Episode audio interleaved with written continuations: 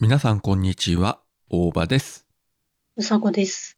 北北カフェ第203回です。はい。えー収録してますのが11月26日日曜日の夜です。うん。いよいよ11月も終わりになりますね。ほんとね、早いね。金曜日から12月ですよ。んえ、今週ん待って。あ、そうよほん とだ。ほんとだ。もう12月になりますよ、今週から。早っ。どうします早いっすね。えー、もう、お正月じゃん。そうよ。もうあとうん1ヶ月経ったら、お正月ですよ。うん。どうしますかね私今年のね、お正月はちょっとね、やりたいことがあるんだよね。何をえ、あの、年越しそばをを買って食べて、あの、初詣に。 普通じゃんって。いいじゃないですか。でもまあそういうね、あの、ごくごく当たり前のことがやっぱりさ、年末年始とか大事だと思いますよ。ねえ。あとね、あ、まあいいか。あの、これは来年言おう。 来年の抱負を今言おうとしてた。 早いよ。うん、まあ忘れなければね。でもこのままあの忘れて来年を迎えそうな気がしなくもないですけれいやども。、大丈夫、忘れないわ。まあそういう11月の終わりで、うん天気も暑かったり寒かったりよくわかんないですけれども、うん。と24日の金曜日のことなんですけれども、うん。久しぶりに、えーお芝居を見に行きまして、おう。コロナ禍では一回も行ってないので、うん3年ぶりぐらいですか。うん。場所があの、福岡市の天神、あんの、アクロス福岡という建物があって、そこの中の一室で、まあ芝居があったんですけれども、うん。入江正人というね、俳優が、えーやりました。まあタイトルが、入江正人グレート一人芝居、福岡のパンクスタイル3というタイトルの芝居なんですけれども、うん。これですね、究極の一人芝居シリーズの第3弾ということで、うん。まあ一人芝居だから当然ね、舞台の上に立つ役者は彼一人なんですけれども、うん。スタッフも一人なんですよ、彼。ええ。だから、まあ脚本とか演出も当然ね、自分でやって、うん。受付も一人でやって、うん。照明とか音楽流すとかも全部一人でやるという、本当に他のスタッフは誰もいないという、一人で全てを賄うという芝居。すごいね。この入江正人という人が自分のあの高校の同級生で、うん。なんか前に聞いたことある。この番組でも過去を話しました、8月の炎天下にグラウンドで同窓会をやるというあの有名な学校なんですけれども、うん。まあその同級生で、まあ一人芝居じゃない普通の芝居も何回か見に行ったりしたんですけれども、うん。今回初めて彼の一人芝居をちょうどタイミングも良かったんで行こうと思ったんですが、うん。金曜日平日の受付開始が18時半、えーお芝居開始が19時からということで、普通に仕事終わっていった場合は、まあ、ちょっと北九州から間に合わないわけですよ。1時間以上かかるんで。うん。なので、2時間ほど早退ね、させていただいて、うん。通常であれば車を使って高速道路を通って、まあ1時間ちょいで着くので、まあ余裕見て4時頃家を出ようと。うん。あの、芝居終わってからだと遅くなるんで、もうその前に何かご飯も食べておこうと。うん。ただ4時に出て、まあ、多少混んでも5時半前には着くだろうし、受付開始が6時半だから1時間あればね、ゆっくり食べられるという計算で、うん。えー4時に出て、九州道高速道路を乗ったらですね、うん入り口のところの電光掲示板で、この先交通事故渋滞7キロという表示があってですよ。は、はみたいな。うん。えっ、と、宮若インターと古賀インターという間が7キロ渋滞と。うん。まあ、とりあえずその宮若インターまでは問題ないんで、そこまで行って、そこで一旦下に降りて、国道を通ってまた古賀からもう一回高速に戻ればいいかなと思ったんですけれども、うん。まあ、その宮若インターというのが、まあ、ぶっちゃけ山の中なんですよ。うん。で、山の中だからそこで降りて一般道を走って国道に抜けるまでにまず時間がかかって、うん。ひたすら山道を抜けていくというね。で、国道3号線というのを出て、まあ、ここは車多いけど、まあ、ここは普通に行って、また小川から乗って、やれやれと思ったら、うん。週末の夕方なんで、うん。普通に車が多いわけですよ。そうだね。で、まあなんとかね、それでも福岡に行ったから今度は福岡の都市高速に直接乗れるので、そっちに乗ってやれやれと思ったら、また電光掲示板が、えーついてて、えーこの先、こっからここまで5キロ渋滞中というね、うん。うーんという感じでですよ。うん。途中で下に降りて、裏道ずっと通っていって、6時過ぎぐらいにようやく会場の近くに行ったなと思ったら、えったいやなんか歩行者が多いんですよ。うん。なんか信号待たされてさ。うん、なんかなと思ったらね、なんか太鼓の音が聞こえるんですよ。タタンタンタタンタン。うんふっとね、見。たら、うん。ちょうど今、あの大相撲の九州場所やってまして、へえ。まあ今日ね、収録日の今日千秋楽だったんですけれども、うん。えーその大相撲の会場のすぐ横の道だったんですね。うん。で、ちょうど6時過ぎだから、相撲が終わってお客さんがどんどん出てくる状況やったんですよう。んうんもうそんなこんなでいろんなあの、要因が重なって、うん。結局4時過ぎに家を出たのに、うん。会場に着いたのが6時半。おう。 7時からね、開始だから、まあ間に合うのは間に合ったけど、うん。晩ご飯食べる余裕ないなと思って、でも、9時過ぎまで何も食べずにいるのも辛いと思って、うん。駐車場に降りたらちょうどロッテリアがあったんで、うん。これ幸いということで、もうとりあえずもうハンバーガーだけもうパタパタと頼んで、パタパタっと食べて、うん。で、受付行ったら、まあ、あの、入れますと本人がおって、どうもどうも、みたいな感じでね、受付して、まあ、一応無事に間に合ってと。うん。い。や、もうね、そこまででね、正直もう疲れ切ってさ、 渋滞も疲れるし、精神的にさ、うん、そうね。同じ高校の同級生の人が、やっぱその渋滞に巻き込まれて、遅れて途中からね、あの、会場に入ってきたりしたけれども、うん。いやーもうね、福岡市の地元民は良かったかもしれんけど、やっぱり北急からね、うん。しかもその平日、金曜日の夕方とか、そうじゃないでも車の多い時間帯にも行くもんじゃねえ。えなということをね、そうね。実。感しましたね。うん。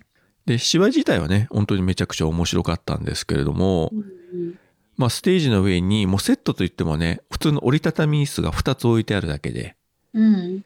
で、一つはまあ本人がね、座ったりこう演技するときに使うやつで、で、もう一つの椅子の上にはノートパソコンが置いてあって、うん。それで本人が芝居しながらそれをね、操作してあの BGM を流すという、そのためのパソコンが置いてあると。へえ。もうそれだけ。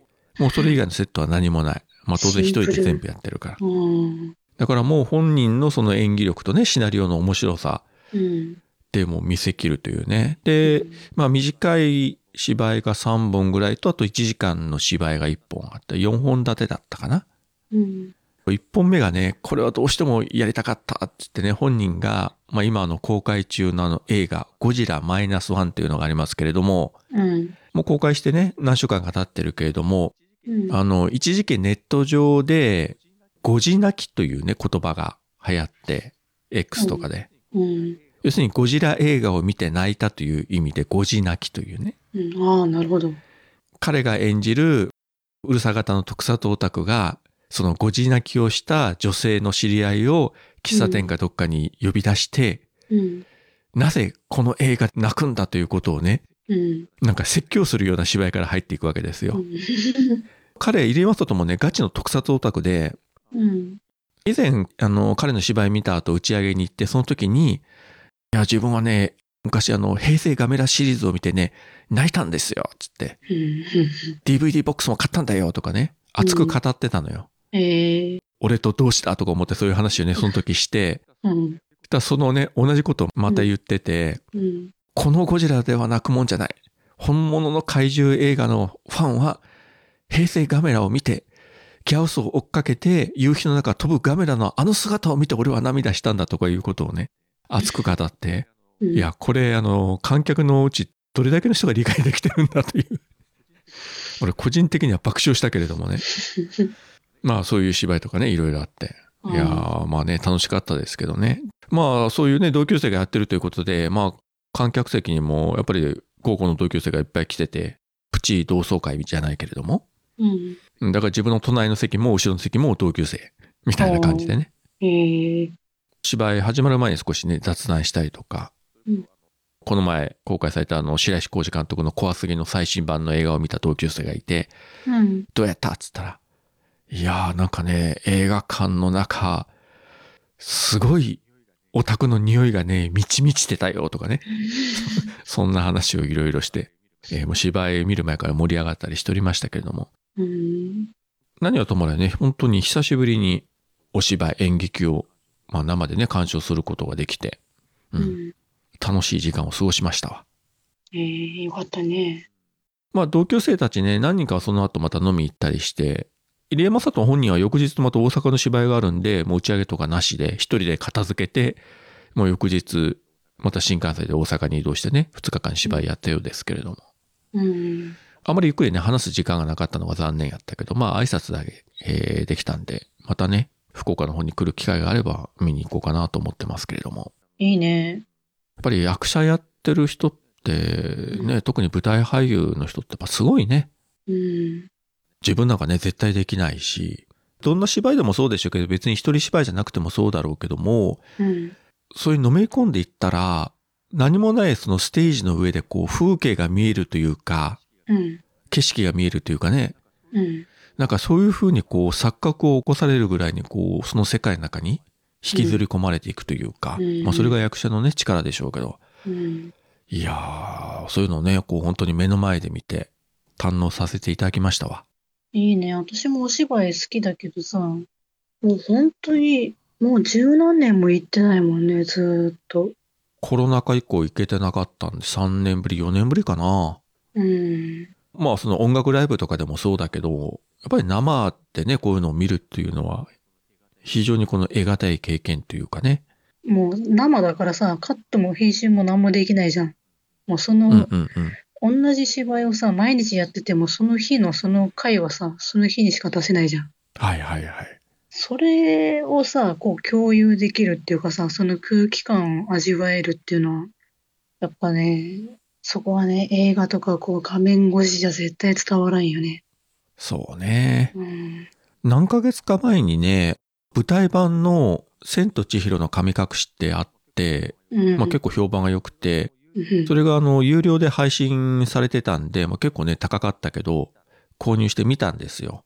おうまあ、千と千尋の神隠しって皆さんご存知の通り、あの、宮崎駿のね、うんあの、大ヒットした映画なんですけれども、うんそれをかなり忠実に舞台化してて、うんで、それ自体めちゃくちゃね、あの、面白かったけども、うん。それを見ると、これやっぱり生で見たかったなとどうしても思うわけですよね。ええ中継だから、まあいいのは例えば演じてる俳優の顔とかをね、アップでこう映してくれるとかさ。うん。そういうのは、まあ確かにね、その映像ならではのことだけど、うん。ただやっぱりあの、舞台の雰囲気っていうのは何百人も観客がいて、あの中でこう座ってみる、あの空気をね、一緒に味わうというね、うん。やっぱりあれに勝るものはないなと思いつつね、それテレビで見たんですけどね。まあそういうことでね、あの皆様方もコロナがだいぶ落ち着いたんで、そういったね、演劇とか、まあいろんなイベントとかね、行かれる機会も多いと思いますけれども、まあ可能であればできるだけね、その場で見るっていうのは一番いいでしょうしね、またうん運営側からすればね、やっぱり何年間かのね、このきついね、時期をようやく乗り越えてきたので、うん。まあぶっちゃけね、お金の面考えても、やっぱりお芝居とか相当ね、お金かかるあれなんで、うん。うん、もし面白そうなね、そういうお芝居とかライブとかでもそうだけれどもね、行けるようなものがあれば、ぜひね、行ってね、あの、見て感じていただきたいと思いますよ。そうね。なんかうん本当にやっとこうさ、いろいろ、まあ以前までとはいかないけど、ちょっと増えてきてさ、戻ってきたかなっていう感じはあるもんね。前もこの番組で話したけどね、今年の7月に自分と大迫がね、あの、神戸の16ビットで、本当に久しぶりに笹山さんのライブ見て、うん、その時も言ったけど、うん、やっぱもう CD とか配信で聞くのと、うん。そのライブハウスでね、聞くのはもう天と地ほどの差があるわけじゃないですか。もうあの全身にあの音楽を浴びるというね、あのそう体験は。うん、まあ今後ね、自分ももしそういう機会とか、あればね、できるだけタイミングとか、まあお金の問題とか、まあいろいろあるかもしれないけれども、行けるときは行きたいなと思いましたね、改めて。うん。そうだね。ああ藤崎なるみの風に吹かれてアンカーアプリで配信中。パーソナリティ、藤崎なるみ、ツイッター、ツイキャス、ポッドキャスト、七好き、これら大好き、アラフィフ幼児母、日常雑談、ボケたり笑ったり、一人語りで飽き足らず、どこでもゲストで喋ります。不定期配信、ツイートチェックはなるみ、アット、藤崎、チェケラッチョ。えーそれでは今週も X と、えースレッズの方でいろいろ感想いただきましたので、えーご紹介していきたいと思います。はい。まず、黒柳りんごさんからですね。うん。えー二ついただいて、まず一つ目がですね、うん。日曜日の朝から家事をしながらきたきたカフェ。久しぶりのこの感じ、良き。久しぶりの土日休み、週末休みだった時に戻りたい。といただきまして、もう一つがですね、うんこっちはちょっと長いんですけれども、本当異常気象で体調不良者が職場にも、お二人も気をつけてくださいね。アートワークとのギャップにやられる。新規リスナーも期待できそうですがどうでしょうわら。鉄瓶もなかなか箱から出なかったけど、レンジもなかなか日の目を見ないですね。来週も棚かなアイロンで乾かすに一瞬、えとなったけど、うさこさんならあり得るかも、と考えてしまいました。もちろんヘアアイロンの方ですが、わら。ドライヤーも箱に、と考えてしまいました。北海道は私も一度しか行ったことがないですが、また行きたいなと思ってます。素敵なところですよね。美味しいもんいっぱい。といただきました。ありがとうございます。ありがとうございます。確か少し前に、リンゴさんのお仕事が9連勤とかなんかあったんですよね。うん。体調崩して熱出したとかいう話をね、ちょっと聞きましたけれども。うん。そういえば鉄瓶の話もありましたね、昔。あとね、鉄瓶ペロペロの話もあったね。あれはどうなったんですか鉄瓶ね、鉄瓶、いや、あの、引っ越しの時にちょっとどっか行ったんだよ ね。多分実家にあるんじゃないかなと思うけさようですか。ど。うん。一応聞きますけど、お約束的に。うん、うん、レンジはどうなってますかうん。ああ、レジ棚です。はい、ありがとうございます。はい。もう聞かなくてもいいかなと思いましたけど、一応聞きました。うんまだあの、最後の一線は超えてないから、まだ、まだ許して。いいや、その最後の一戦って何や、扉の中はまだ綺麗だから。まだ未使用だから。なんかもう電子レンジの低層の機器ですな、それは。ここ開けて入れたら終わりだと思ってるから。これ以上言うとね、なんかこの番組の品性が落ちそうな気がしますね。もうこの辺りで流したいと思いますけれども。 えー今、底辺じゃないのいや、もっとひどくなりそうな気がしますが。ほんと。うん。気をつけろ。で、ドライヤーは結局、あ、ドライヤーはね、あるんだよ。あるんだけど、うんまだ一回も使ってない。 ある ある。ドライヤーね、あの、そうそう、あのね、寒いなって、お風呂上がってさ、いや、寒いな、うん、頭乾かそうかなと思いながら、私ちょっとさ、うん、最近ずっと髪短いんだよね。こう、一回短くするとさ、長くするのがちょっとめんどくさいっていうかさ、でもなんかずっと最近、うん、短いから、あの、乾くのが早いからさ、 いいかなと思って。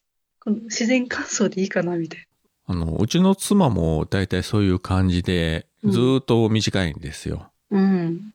で、結婚式の時だけは、しぶしぶの伸ばしたんですよ。やっぱりこうね、ドレスに合わせて髪をね、こうセットしないといけないから。うん。で、夏場だったんで暑かったから、だいぶブイブイ文句言ってたんですよ。うん。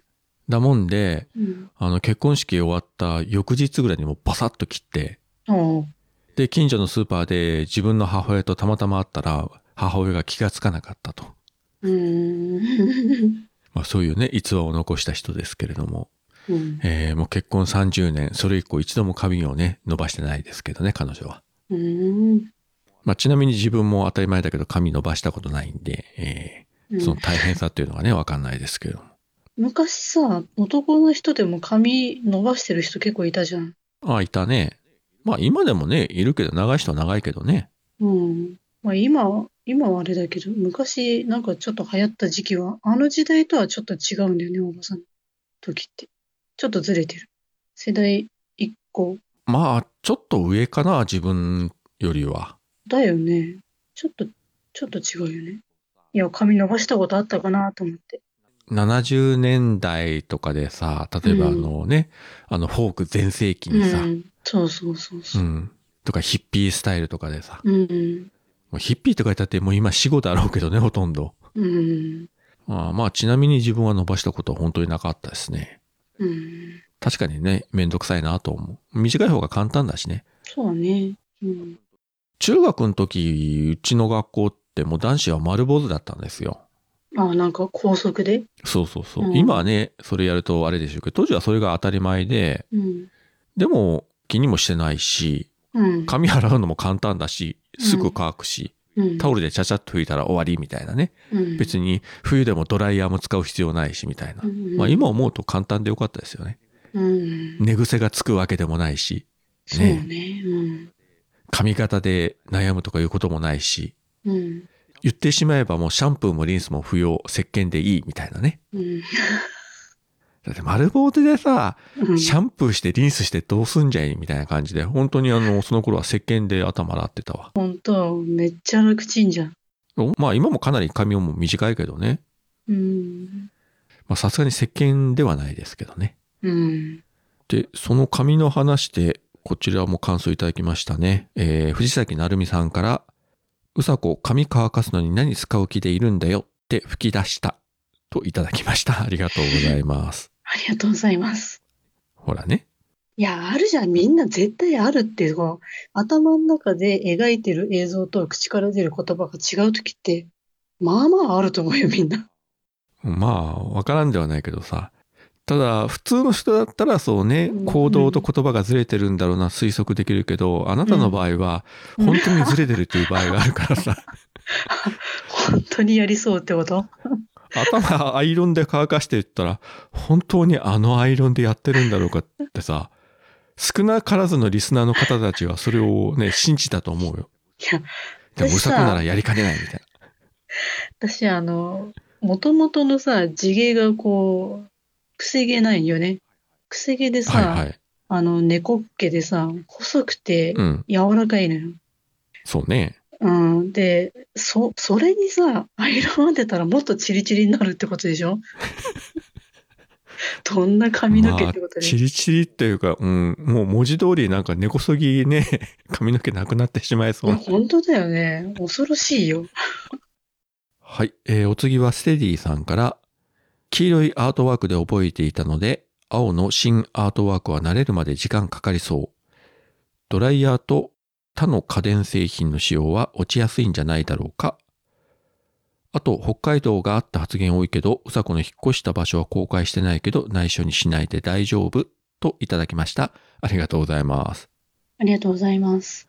えーっと、まあね、うさこが今住んでるところは公開はしてない。まあ、あの、私は聞いてはいますけれども、うん。これについてあの前もお話しした通り、北海道からは出てますので、だから北海道よりは南に住んでますと。うん。大これ丈は夫。あの事実として。うん。具体的にこれが本州なのか、うん。 九州なのか、四国なのか、沖縄なのか、まあ、このあたりは一応伏せさせていただくと。まあ、海外ではありません。日本国内です。そうだね。まあ、青森から沖縄まであるからね。青森から沖縄までのどこかのうん。場所にいます。うんそれ。はあの間違いない です。はい。あの、当てた方には、えー何かね、プレゼントが行くかもしれませんけどね。うんめんどくさいから行かないです。うさこからアイロンが送られてくるかもしれません。いや、アイロンないんで、うち。買おうよ。いや、アイロン、アイロンさ、めんどくさいんだよね。まあ仮にアイロン買っても結局電子レンジやドライヤーとさ、同じね、運命をたどるとなれば、うん。買った勢いでそのままプレゼントしてあげてください。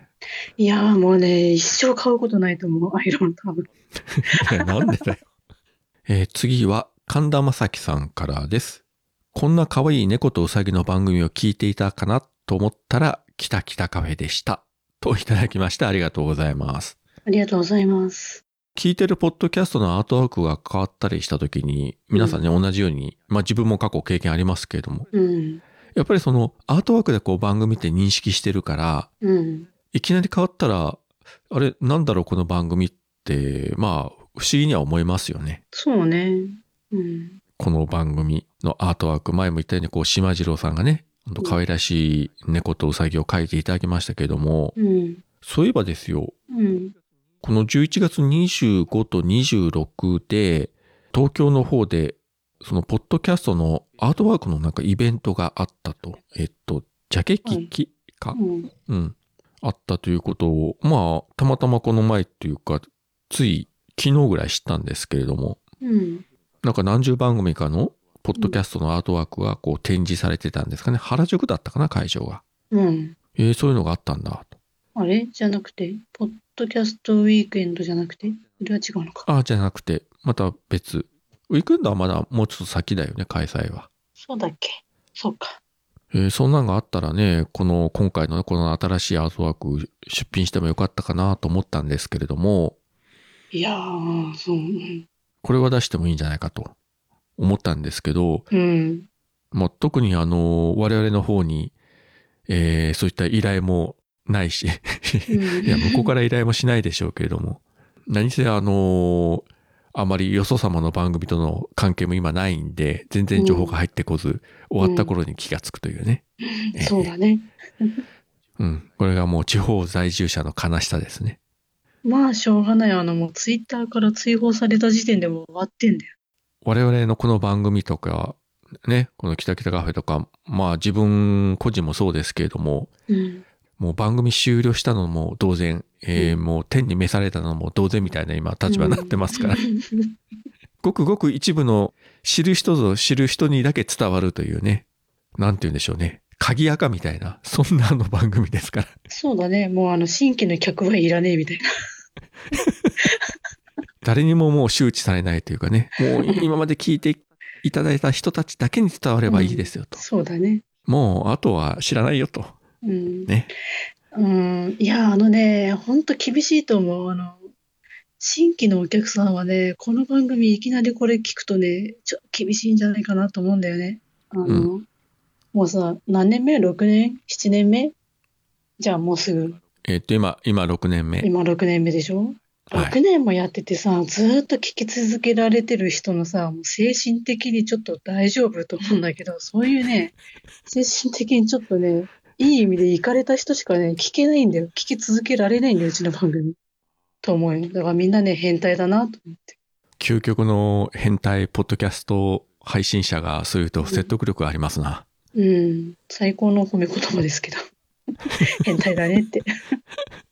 今のは下手したら、あの、うちの番組のリスナーを目いっぱいディスってるような気がしなくもないんだけれども。 もうだってずーっと聞き続けてる人だからこそわかるじゃん。私がさ、なんかディスってるか褒めてるか って。いやー伝わってほしいなこれは。まあ、まあ、伝わると思いますけど ね。一元さんには伝わんないけど、長そうだ年ねこの番組を聞いていただいてる、うん。えー少数精鋭の方々には多分、うんえうさこの本意は伝わってると思いますんで、うん、えよかった。よろしくお願いしたいと思います。そして今週はこちらが最後ですね。えーアポロさんから、令和5年11月21日拝聴した Apple Podcast 番組ハッシュタグリスト丸1の中に、きたきたカフェ入れていただきました。ありがとうございます。ありがとうございます。まあそういったわけでですね、えーまあこの番組を聞いていただいている少数精鋭のリスナーの皆様方は、まあ気が向いたらね、X とかスレッズで、えー感想をね、つぶやいていただければと思います。はい。一つでもいただくと、こう、こちらもモチベーションが上がりますんで、うん。何一つなかったら、ちょっとね、うん。うん。心が折れるかもしれませんので。大丈夫だよ。 なんかちょっとあくび、眠くなってきちゃ った。もうさ、あくびしながら言うかね、君。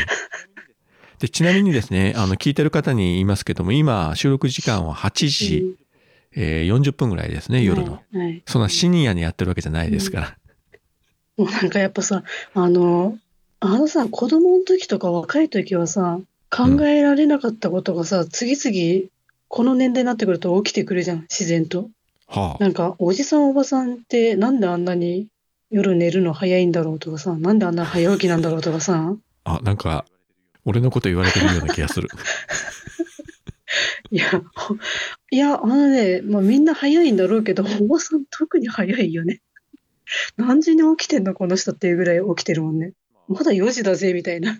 通常は4時45分ぐらいに起きてますね。それ、それはさ、何目覚ましつけてるけど、ん大体、あの、鳴る前に目が覚める。うんと、すごいね。習慣でね。うん。だから土日でも大体その時間帯ぐらい。まあ今日は5時半だったかな、起きたら。うんと、ええすごいね。それがさ、いや、普通さ、土日ってさ、休みだから、じゃあもう一回ちょっと二度にしようとかってなるじゃん。うん。大体ならないもんね。とりあえずなんか起きて洗濯回してるもんね、常に。そうそう。で、うんコーヒー飲みながらポッドキャストを聞くか、うん。アニメかなんか見てるとかね。うん。一人の時間を満喫してますよ。それはさ、夜何時に寝てんのまあ平日だったら遅くても10時前にはもう寝てるね。だよね。もう仕事がきつい時は、早ければもう9時過ぎに寝る時もある。もう本当に今日たまらんとか言った時うんは。うん、もうやっぱ体調第一なんで、もうそこは無理せず。うん。うん。まあでも、週末でも、翌日休みの時でも、遅くても11時ぐらいに寝るかな、も本当は健康的だね。う。いや、結局ね、12時過ぎとかまで起きてても、朝起きる時間変わんないんですよ、あんまり。それはさ、そういう時はさすがに二度寝しようとはならないの、その時。いや、目が覚めるけど、結局その代わり、昼寝しちゃうわけですよ。うん。で、そうなると、なんかいろいろね、まあちょっと行動に制限がかかるというかさ、うんまあいろいろあったりするんで、まあうん昼寝は昼寝でね、 あの気持ちいいんだけれども、うん。まあもうそういうふうなね、体になってしまってるから仕方がないですね。すごいね。私も絶対無理だわ。いや、絶対無理だんだけど、そうだね。なんかね、その、早く起きるとかは無理だけど、うん。その他、あの、もう年だなっていうのが、もう日に日にさ、こう、体の衰えというかさ、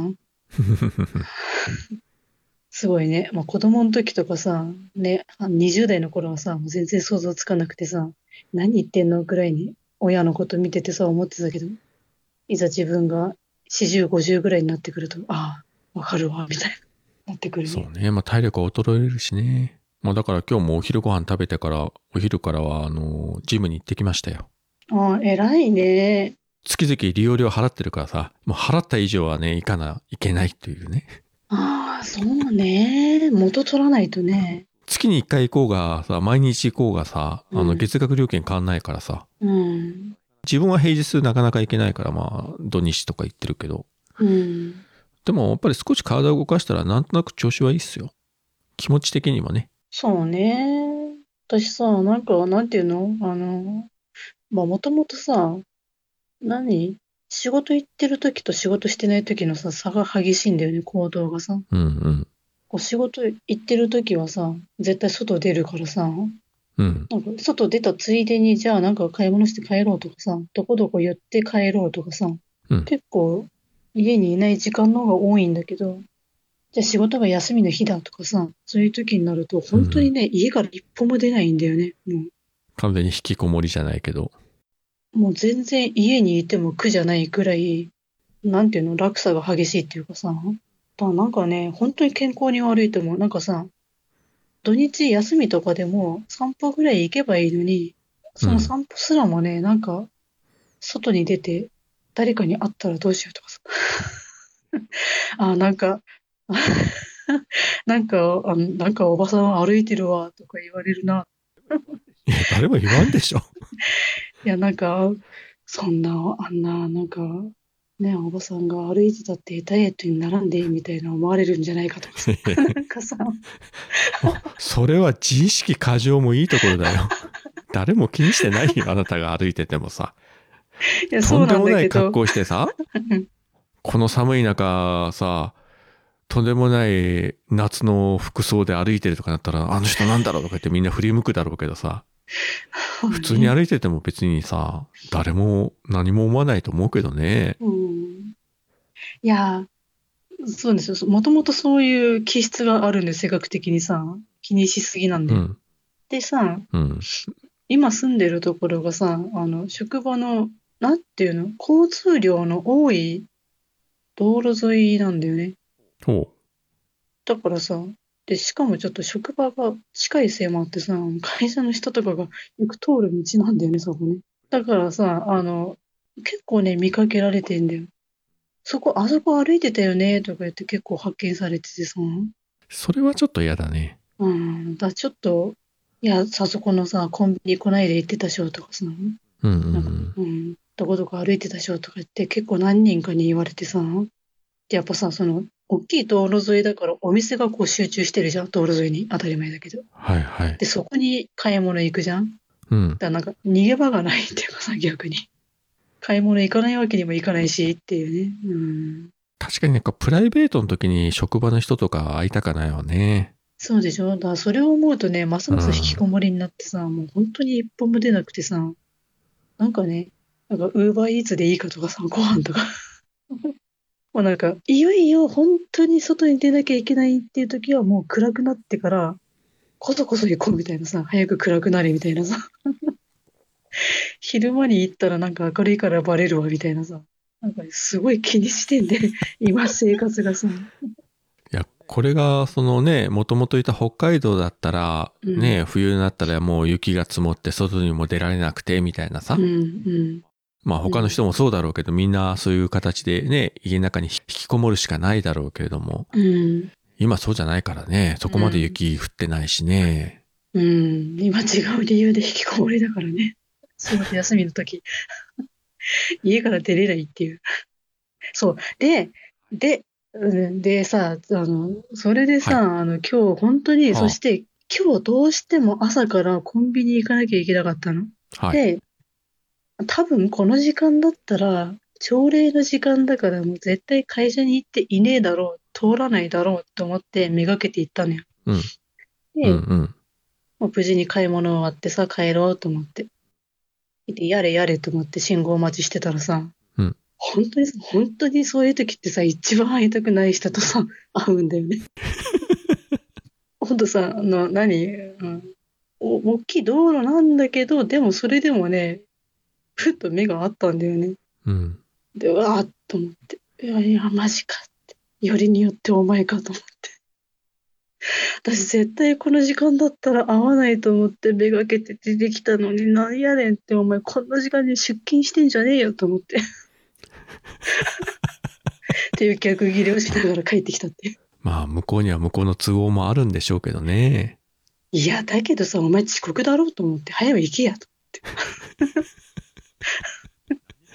もう何様だよ、それ。ああ、ほんと早く引っ越したい。もうなんか卑屈なんだか上から目線なんだかよくわかりませんな。そう、だからこういうことがあるから本当にね、外に出たくないんだよ。もう誰もいない山の中の一軒家かどっかにもう住んでく ださい。そうだね。野生の動物たちと戯れる日々を過ごしてはいかがでしょうか。うん。熊がいなきゃどこでもいいや。鳥とタヌキとキツネぐらい相手そにうしだて。ね。うん。ということで、今週はこの辺りでいいですかね。はい、いいです。一つお知らせというか、次がですね、ちょっと来週末自分がちょっと初版の事情でバタバタして、もしかしたら収録できないかもしれないので、うん。えー更新が1週お休みになる可能性がありますんで、まあ、はいできればやりますけど、もしうん1週飛んだ場合はなんか忙しいんだろうなというふうに思っておいてください。はい。というわけで今週もここまでお聞きいただきありがとうございました。ありがとうございました。それでは皆さんさようなら。さよなら。